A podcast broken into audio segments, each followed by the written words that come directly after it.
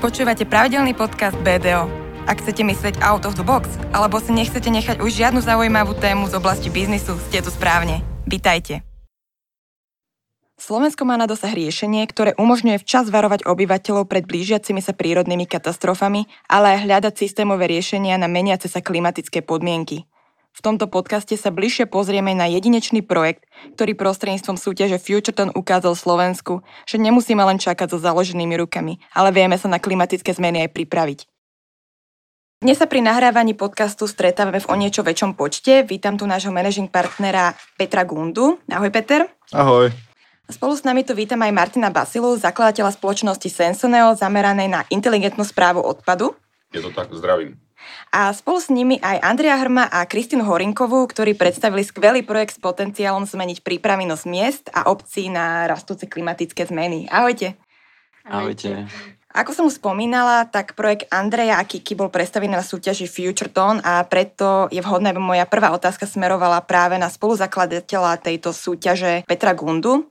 Peter, vedel by si na mňa v krátkosti priblížiť, že čo to vlastne FutureTon je, kam smeruje a čo priniesol? Ako už samotný názov evokuje, Future Tone, je to v podstate taká slovná hračka, že tón budúcnosti alebo určovanie budúcnosti. A celé to vzniklo, by som povedal, tak veľmi spontánne a nevidne, kedy ma oslovil managing partner jednej z našich konkurenčných firiem Ivo Paule z TPA. Boli sme spolu na káve a tak sme sa bavili, že čo vlastne Slovensku chýba, kam Slovensko smeruje No a aktuálne v tom čase sa riešil plán obnovy. Sme si hovorili, že kto sa ale v rámci tých diskusí a tých pracovných stolov zaoberá mladými ľuďmi tými, ktorí v podstate na konci dňa ten dlh budú splácať, tí, ktorí majú nezaťaženú mysel nejakými bariérami a nejakými historickými limitmi. A mne, mne sa to v tej sekunde veľmi zapáčilo a v podstate odtedy sme začali na tom intenzívne pracovať. Oslovili sme v rámci tej prípravy ďalších dvoch partnerov, oslovili sme Ľudskú Šickovú z Pixel Federation, ktorá myslím si, že takisto od začiatku bola veľkým podporovateľom a veľmi sa jej to páčilo. No a zároveň sme oslovili Tomáša Hasalu z Nexterie, keďže Nexteria dlhodobo pracuje na podobných projektoch, má bohaté skúsenosti s prácou s mladými ľuďmi. Takže e, v tejto štvorici sme ten projekt poskladali a myslím si, že to malo veľký úspech. A to, že sme tu v takomto zložení, nie je náhoda, pretože Martin spolu s Petrom boli zároveň mentormi a hodnotiteľmi tohto výťazného projektu. V tejto súvislosti by som sa možno spýtala, že čím bol tento projekt iný? Prečo vlastne je ten výťazný? Môžeš, Martin, povedať? Díky. Uh, ja som to čítal, tento projekt až posledný, ja som tie predošlé dva, tie mi prišli také, také detské, ešte by som povedal, také študentské a ja som to už raz spomínal, že ten váš projekt mi prišiel strašne profesionálny, že si hovorí, že toto nie je možné, aby to nepísal nejaký konzultant, 40 z nejakej e, zabehnutej konzultačky typu BDO a podobne. Čiže úplne som bol odpadnutý z toho, ako to bolo profesionálne spravené. Celé to malo hlavu, petu, bolo to naozaj útočné, nebolo tam žiadne rozvlačné uh, vzdýchanie nad témami, proste to malo hlavu, petu, malo to nejaké merateľné kritéria, malo to nejaký plán, ako sa vyberú mesta, aké sú, aké sú kritéria na to, aby sa aplikovali potom tie financie bolo to perfektné, takže on sa úplne odlišoval od tých, od tých ostatných. Tak keby bola iná súťaž, iný typ súťaže. Takže víťaz bol úplne jasný, ale asi by bolo hodné, aby nám o tomto projekte najviac priblížili práve jeho tvorcovia. Preto by som poprosila Andrea s Kikou, aby nám možno povedali niečo viac o tom projekte, že čo to vlastne je, pre koho je určený a čo nám vie priniesť. Projekt, ktorý sme s Kikou vypracovali, sa zameriava na na prípravu slovenských miest na zhoršujúce sa klimatické zmeny. Keď sme si tak nejak prechádzali tým plánom obnovy, tak sme si všimli, že napriek tomu, že rezort životného prostredia má, má tam ohromnú čiastku, tak sme mali pocit, že jednoducho tie klimatické zmeny, aj napriek tomu, že najviac zasahujú práve urbáne oblasti, tie teplotné rozdiely sú tam e, najviac citeľné a ako aj meské sucha, tak e, jednoducho tomu nebola venovaná žiadna pozornosť. A tak sme už rozvinuli nápad, s ktorým som už nejakú dobu pracoval a zameriavali sme sa na to, že ako dostať rozvoj zelenej infraštruktúry v mestách na celoslovensku, na celonárodnú úroveň. Aby to bolo adresné, aby to bolo merateľné a aby sa k tomu mohli dostať všetky mesta. Náš projekt sa skladá z niekoľkých častí a základom nejakej dobrej implementácie musí byť poznanie toho východiska.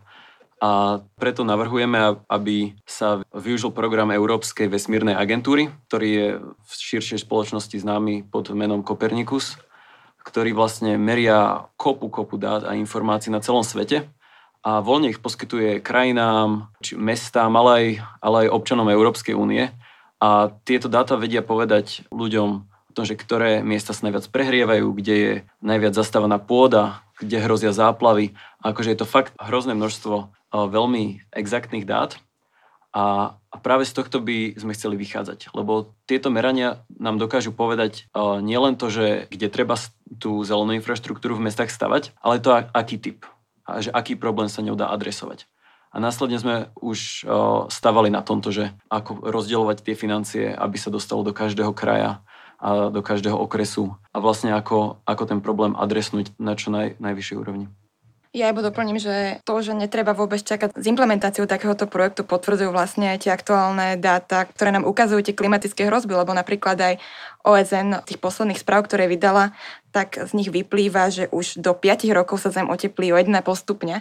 A to znamená vymretie obrovského množstva živočíchov a rastlín tomuto vlastne budú čeliť aj ľudia, pretože už o, teraz sa predpokladá, že už do pár rokov budeme čeliť pravidelne 40 a v tých mestách, kde je naozaj obmedzená tá vegetácia, je tam množstvo neprirodzených povrchov, tak to môže byť naozaj neznesiteľné. A keď máme takýto projekt, že vieme sa na to pripraviť, na takúto hroziacu situáciu, tak ja si myslím, že určite do toho treba ísť. Ale čo je moja taká ďalšia otázka je, že pre koho je vlastne tento systém určený, kto ho vie implementovať? My sme sa vlastne v tom projekte zamerali na to, aby tá implementácia zahrňala aj rôzne entity, respektíve aby na základe toho katalógu tých adaptačných opatrení, ktorý sme v projekte zahrnuli, sa to vedelo implementovať tak, aby teda štát bol nápomocný, ale zároveň, aby to nevyselo len na ňom. To znamená, že teda ak sa nejaká, nejaká územný celok alebo v podstate niečo vyhodnotí ako rizikové, tak neziskové organizácie, mesta, samozprávy si vedia vlastne od štátu požiadať o tú podporu, ktorá by bola tiež vypočítaná na základe nejakej tej urgencie a na základe potreby. To je tiež dôležité poznamenať, že jedno z tých takých dôležitých kritérií, čo sme zvažovali, bolo, aby tá pomoc bola cielená. Že nie je to riešiť celkovo, že plošne, aj keď e, celý svet má problém s klimatickou zmenou, ale že tam, kde najviac treba zasiahnuť a na základe toho vypočítať aj ten finančný príspevok, aby sa to vedelo teda dobre alokovať.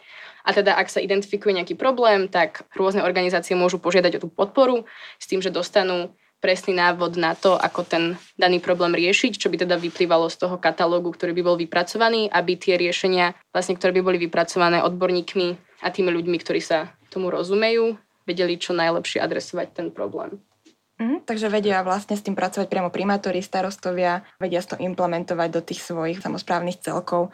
Za mňa len môžem povedať, že mňa takisto ten projekt ako hneď eh, chytil za srdce, aj, aj keď je úplného lajka, lebo sledujem vždy, keď idem autom do mesta, tú zmenu tej teploty, to je akože neuveriteľné. Jak, jak vojdem do centra Bratislavy, sú tu o 2 stupne viac, tie betónové plochy kumulujú toľko tepla, sálajú proste toľko tepla, bez klimatizácie v tých centrách miest dneska sa už nedá existovať, čo bolo nemysliteľné. Ja neviem, 30 rokov dozadu sme chodili e, do školy, kto mal vtedy klimatizáciu skoro, skoro nikdy. A dneska to už není akože otázka luxusu, ale otázka normálne, že prežitia. Bez klímy už asi veľmi ťažko by sme dneska vedeli v centre Bratislavy pracovať v kancelárii. Takže e, hneď, ak som si to dočítal, hovorím, že toto je presne to, čo re- reálne tento svet potrebuje. Bez ohľadu teraz na nejaké ciele v rámci plánu obnovy, ale toto reálne ľudí asi aj trápi. Martin, neviem, či si chcel niečo k tomu povedať?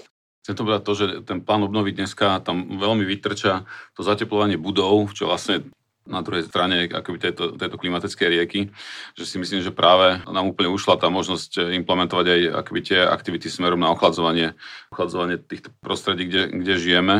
Ja nehovorím, že to treba skopírovať presne, ako ste to napísali, ale je to veľmi dobrá báza okolo treba postaviť e, naozaj aj seniorných odborníkov, lebo samozrejme vy nemáte šancu úplne všetko vedieť, to, to sú špecializovaní ľudia, ale tá kostra je, je perfektne postavená, je to postavené na datách, je to postavené na využití dát, ktoré už existujú, lebo viem si predstaviť práve, že veľa komerčných firiem by to podchytilo tým, že začnú si kúpať vlastne satelity, nalejú tam proste 100 miliónov len do satelitov, nemá Slovensko vlastné satelity a podobne, lebo to je taká naša mentalita všetko si spravím sám a spravím si na tom nejakú maržu dobrú.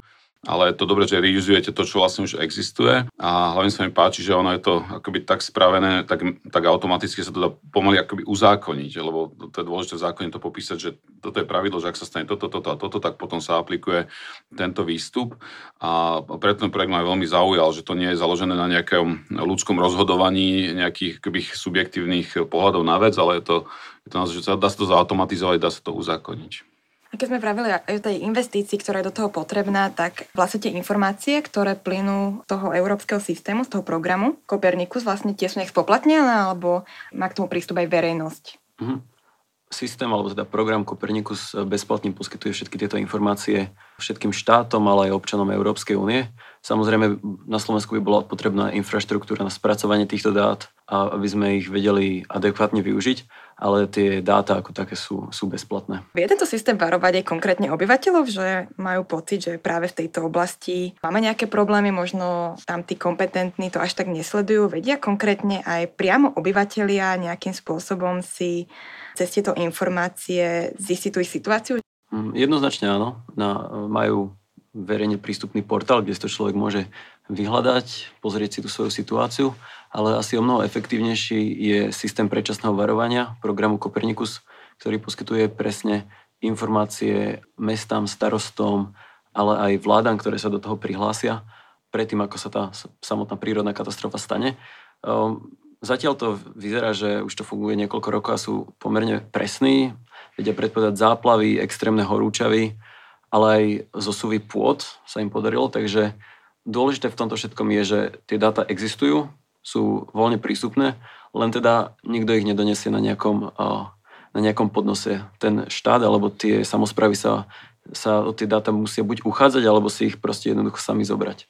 A to si myslím, že pre priestor pre vás ako mládež, že vy obidva chcete ísť do zahraničia, čo je super, že tam nazbierate tieto medzinárodné skúsenosti, ale potom sa sem vráťte a interpretujte práve tieto dáta, pretože tých dát je extrémne veľa. My teraz máme senzory na každom rohu a e, sú úplne na nič tie data, pokiaľ ich neviete dobre interpretovať a dáte správne e, odporúčania, čo, čo vlastne robiť, ako, aby, aby, aby ste teda zlepšili tú situáciu. Čiže myslím si, že to je, tento napríklad typ biznisu neexistuje a to je stále ešte šedá zóna, kde si viem predstaviť na to, že máte špeciálnu konzultačku alebo nejakú implementačnú firmu, ktorá naozaj že radí a, a posúva keby mesto po meste dopredu, že vráťte sa o 5 rokov a spravte fakt, že top konzultačku. To je presne plán. Potom vás kúpi niekto väčší. Pozerám sa na Peťa. Len teraz, keď ste to už povedali, tak uh, v podcaste, tak už nebude ja, šedá ja, zóna, keď sa o 5 rokov vrátime. Sorry, ale konkurencia je najlepšia. A ja sa možno spýtam, že ako často máme získavať tieto informácie, ako často to máme vyhodnocovať, že či naozaj je to na dennej báze, alebo je to na nejakej ročnej báze? Tie dáta tam pribúdajú nepretržite, non 124 hodín každý deň v týždni. Samozrejme, to by nedávalo zmysel ich neustále sa na ne pozerať.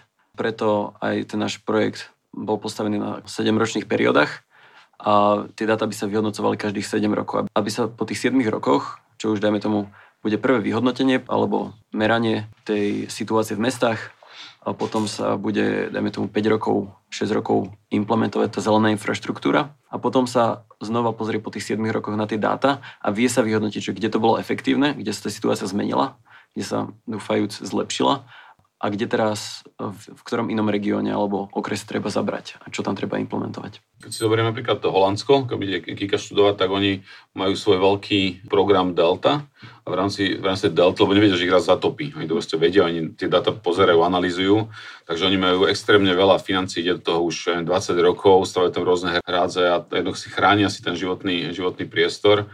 Čiže akoby tie data iné krajiny veľmi dobre využívajú, možno, že na Slovensku, len ja som si nie toho vedomý, že by to niekto ako reálne využíval. Neviem, či ste na to prišli. Určite to nie je na úrovni ministerstva životného prostredia. Viem, že merajú kvalitu lesov a práve to bol ten problém, že tým urbánnym oblastiam jednoducho nejde dostatočná pozornosť, čo sa tohto týka. Treba ísť za ZMOSom, za Unión miest, ale to reálne teraz hovorím, že tam vás vypočuje aj jeden, aj druhý a normálne to, im to predstavte, možno, že od nich získate nejaký, nejaký movement, že oni sa dajú dohromady a povedia si, bolo by dobre mať takého poradcu, nehovorím, že vás dvoch, ale proste minimálne to, nech naštartuje tú potrebu a ten poradca môže na tom začať stavať. Jedným z takých kľúčových elementov úspechu e, startupov je byť v správnom čase na správnom mieste. Ja si myslím, že táto idea prichádza v tom najsprávnejšom čase. Aktuálne sledujeme relatívne živú debatu aj o novom stavebnom zákone.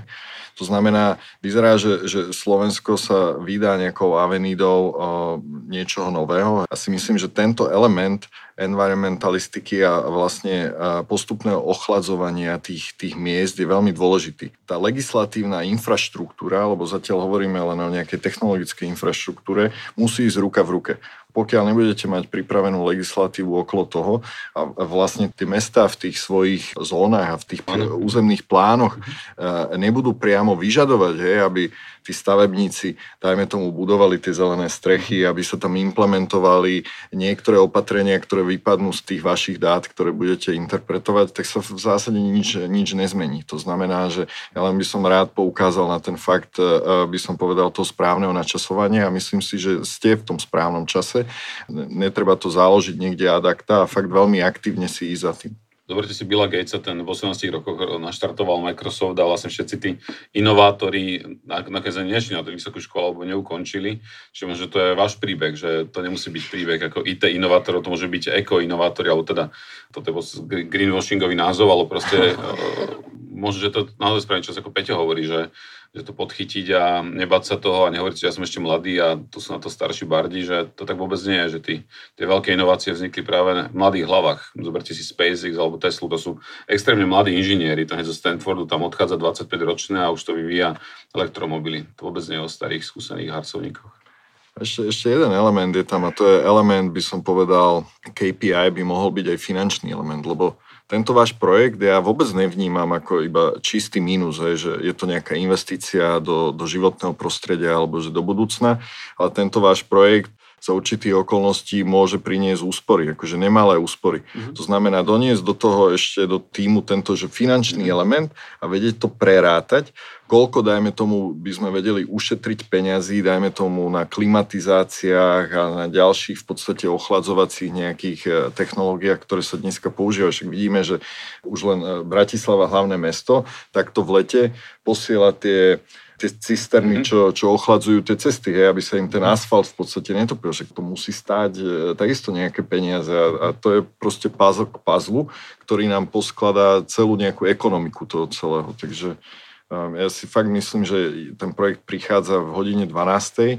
ale vo veľmi správnom čase. Ja si myslím, že Slovensko je dneska už pripravené aj na takéto, by som povedal, vizionárskejšie projekty. Ja by som ešte len dodala, že presne ako bolo spomínané, že tá investícia možno teraz sa zdá veľká, ale keď sa pozrieme na tie škody, ktoré presne teda vznikajú z nejakých záplav alebo celkovo, že, že vyplývajú z toho, že tá situácia nie je riešená a nemusí to byť len klimatizácia, ale presne, že to sú majetky, ktoré sú zničené a, a strašne veľa teda financií ide do tej nápravy ako tej prevencie.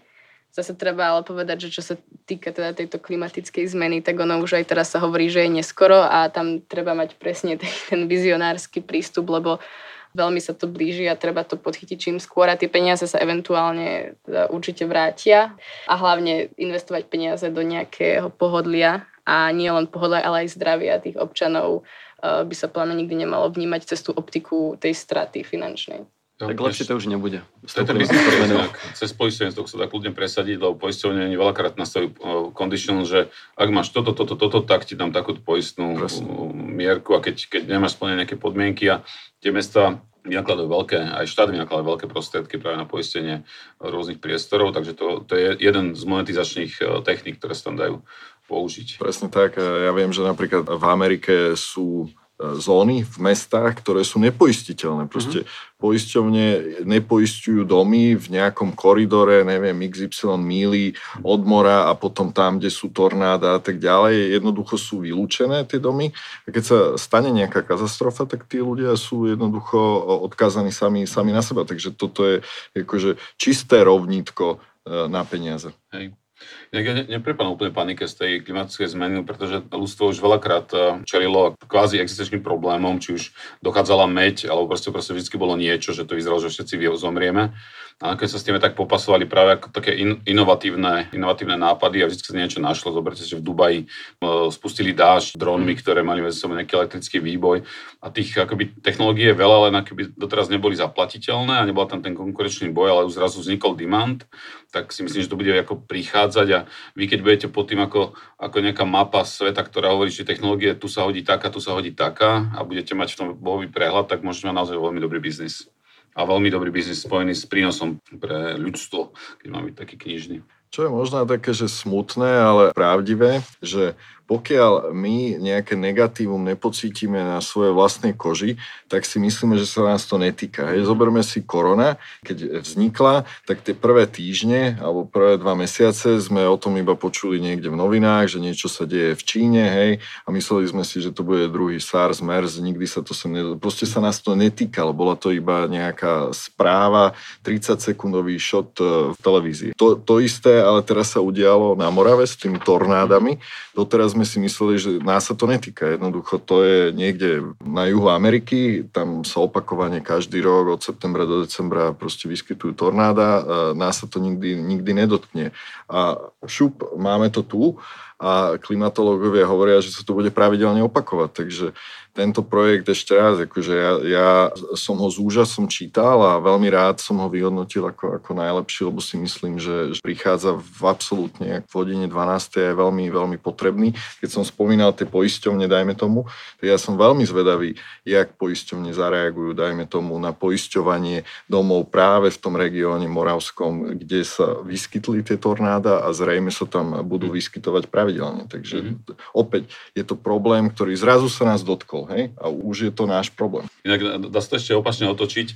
Ja už som si veľa povedal, že by som chcel také dáta si zanalizovať ohľadom toho, že vlastne zmení klíma, že možno tu budeme avokádami pestovať a budeme tu, že akoby sa nám zmenia podmienky, že naozaj, že čo sme dovážali veľa akoby produktov, teraz si ich viem dopestovať, ale neviem, ktoré to sú. Že, ale tie dáta by mi to povedalo. Čiže keď ja by som bol nejaký polnohospodár teraz, tak si že sakra dobre nasadnem s tebou a s tebou a, sa, a skúsim si nechať vysvetliť, že čo to bude diať a že koľko to bude stupňov, aká to bude vláha a zase si nájdem, aké plodiny sa tu dajú pestovať. Čiže by som sa to už takto pripravil, aby som, by som skupoval pôdu, aby si prenajímal a sa pripravil. Takže dá sa to obratiť aj pozitívne, rovnako voda. Zoberte si, na Tajvane teraz je obrovský problém so súčiastkami a je veľká často problém, že nemajú vodu. Tam e, pri výrobe sili, e, kremiku, tak tam spotrebuje extrémne množstvo vody a oni nemajú tú vodu. Slovensko je meka vody, že máme strašne veľa vody, aj to mi príde ako dobrý biznis, že tu proste postaví naozaj že fabriku na kremik. To, to nie je žiadna fabrika, čo by znečisťovala, ale máme keby tie komodity, ktoré iní už nebudú mať, takže zrazu získame nejakú konkurenčnú výhodu. Takže to sa dá aj nielen preventívne, ale normálne, aj biznisovo celé použitie data. Napríklad takto. No tak ja si myslím, že to je veľmi pozitívna myšlienka, ako sa dá vlastne tento projekt a táto infraštruktúra, ktorú môže tento projekt priniesť, zobrať z toho pozitívneho zmysla, že nemusíme sa pripraviť len na tie hrozby, ale vieme sa pripraviť aj na tie príležitosti. Čo vlastne teraz je taká nosná myšlienka, čo, čo zamýšľate s týmto projektom? Na začiatok ja by som možno len povedala, že ja a Andrej sa vlastne aj v našom voľnom čase venujeme práci s mestami. Andrej teda z takého environmentálneho hľadiska a ja teda v rámci občianskeho združenia tak predávame taký verejný priestor, takže nám je keby tá komunikácia s mestami blízka. Zároveň s tým sa spája aj nejaká možno problémovosť uh, alebo uh, možno taká nepripravenosť alebo neotvorenosť, čo sa často teda na Slovensku deje, že mladí ľudia prídu s niečím a nie je to vždy privítané takto pozitívne. Takže ja by som povedala, že budeme sa snažiť to predstaviť tým správnym ľuďom. Reakciu samozrejme nevieme, že akú očakávať, ale myslím si, že sa nevzdávame a budeme sa snažiť túto myšlienku nejako šíriť, či už teda skrz naše projekty samostatne a nejako to tam možno na to myslieť, keďže obe vlastne naše iniciatívy uh, berú dosť ohľad na to životné prostredie a aj na základe toho sme sa vlastne rozhodli prispieť do tej uh, oblasti Zeleného Slovenska v rámci súťaže. Takže uvidíme, s akou odozvou sa to stretne. Ja by som možno iba doplnil, že netreba sa báť natiahnuť ruku. Je tu veľa podobných firiem, jak sme my v BDO takto naladení a, a milé radi vám pomôžeme, pretože my presne vyhľadávame príležitosti a vyhľadávame ľudí, ktorí majú otvorenú hlavu, e, majú dobrý úmysel alebo zámysel so Slovenskom, chcú to niekde posunúť ďalej. To znamená, netreba sa báť si tú pomoc proste vypýtať. A myslím si, že tým, čím my vieme ako firma pomôcť, je, či už je to oblasť financovania alebo oblasť práva, pretože vy sa v rámci tej implementácie stretnete s množstvom problémov, ktoré sa vôbec netýkajú toho, toho projektu samotného, ale jednoducho ich bude treba vyriešiť. Bude treba to nejako zinstitucionalizovať, bude to treba nejako financovať, nejako projektovo riadiť a tak ďalej a tak ďalej. Sa netreba sa báť a, a, a treba jednoducho tú pomoc e, si vypýtať. Je to tak.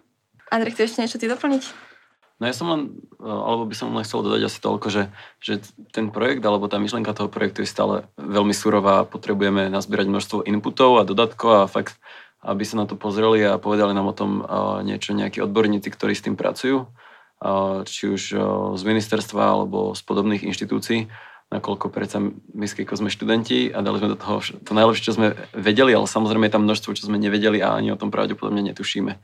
Takže stále tú myšlenku treba tak nejak akože vyleštiť, nech, nech dáva väčší zmysel v tom praktickom. Hlavne to monetizujte. Ja neverím na také, fakt neverím na také no, projekty, ktoré akože sú teraz z dobrého srdiečka. To hneď ako budete mať rodinu a budete musieť zaplatiť za smeti, tak zistíte, že srdiečko vám nestačí na to, musíte zarábať peniaze. A je výborné zarábať na niečom, čo je dobrá, čo je dobrá vec a má to nejaký prínos. A toto je taká, toto je taká téma, čiže aj hovorí, že to treba leštiť. Ja si nemyslím, že to treba leštiť. Ja si myslím, že treba proste s tým ísť na trh. A ten trh ti proste povie, ten primátor ti povie, že počujem môj zlatý, ale no, to vôbec nezapadaš do toho môjho konceptu. Však ja tu mám dlaždice, ty mi tu hovoríš o, o neviem, neviem akom zlatom mramore. Ja, rozumieš, že ten trh ti, mm, trh ti povie, keď budeš dlho, dlho čakať, tak ťa predbehnú všetci, ktorí počujú tento podcast, a ich asi 2000. Takže to normálne chodí hneď s tým von, musíš robiť market validation a to, čo sa dneska o tom bavíme, tak to je určite nejako inak. Určite to 40% doľava, len nevieme, ktorým smerom, ale až ten trh ti povie, ako to je. A pokiaľ vy máte v sebe akoby tie dobré dušičky, že to neviete monetizovať, čo je úplne normálne, to zobrať, že Steve Wozniak v Apple bol taký, on by rozdával tie, tie počítače, ale až Steve Jobs to potom eh, začal monetizovať a Apple mení keby ten trh teraz, tak potrebujete toho Steve Jobsa k sebe. Čiže ak máte aj v rámci školy alebo v rámci kamarátov niekoho, kto je, že už dneska predáva žuvačky na chodbe a proste fakt, že monetizuje, čo ide okolo neho, tak, eh, tak sa spojite s ním. Jednoducho. A, a tak to bude udržateľné, lebo takáto akože udržateľnosť takéhoto projektu sa dá len, keď bude dobré finančne udržateľný. To skúste spojiť. Blížime sa k záveru tohto podcastu. Takže ja by som chcela veľmi pekne poďakovať všetkým, ktorí sem dnes prišli, prebrali túto naozaj zaujímavú tému, zaujímavú myšlienku a v prvom rade by som chcela veľmi pekne poďakovať Andrejovi a Kike, že sa zapojili do súťaže FutureTone, že prezentovali tento projekt a budeme im skutočne držať palce, aby sa tento projekt podarilo dotiahnuť do zdarného konca. Všetkým veľmi pekne ďakujem, že si nás vypočuli a verím, že sa počujeme aj na budúce. Majte sa. Ďakujeme. Ďakujem za pozvanie. Ďakujem pekne.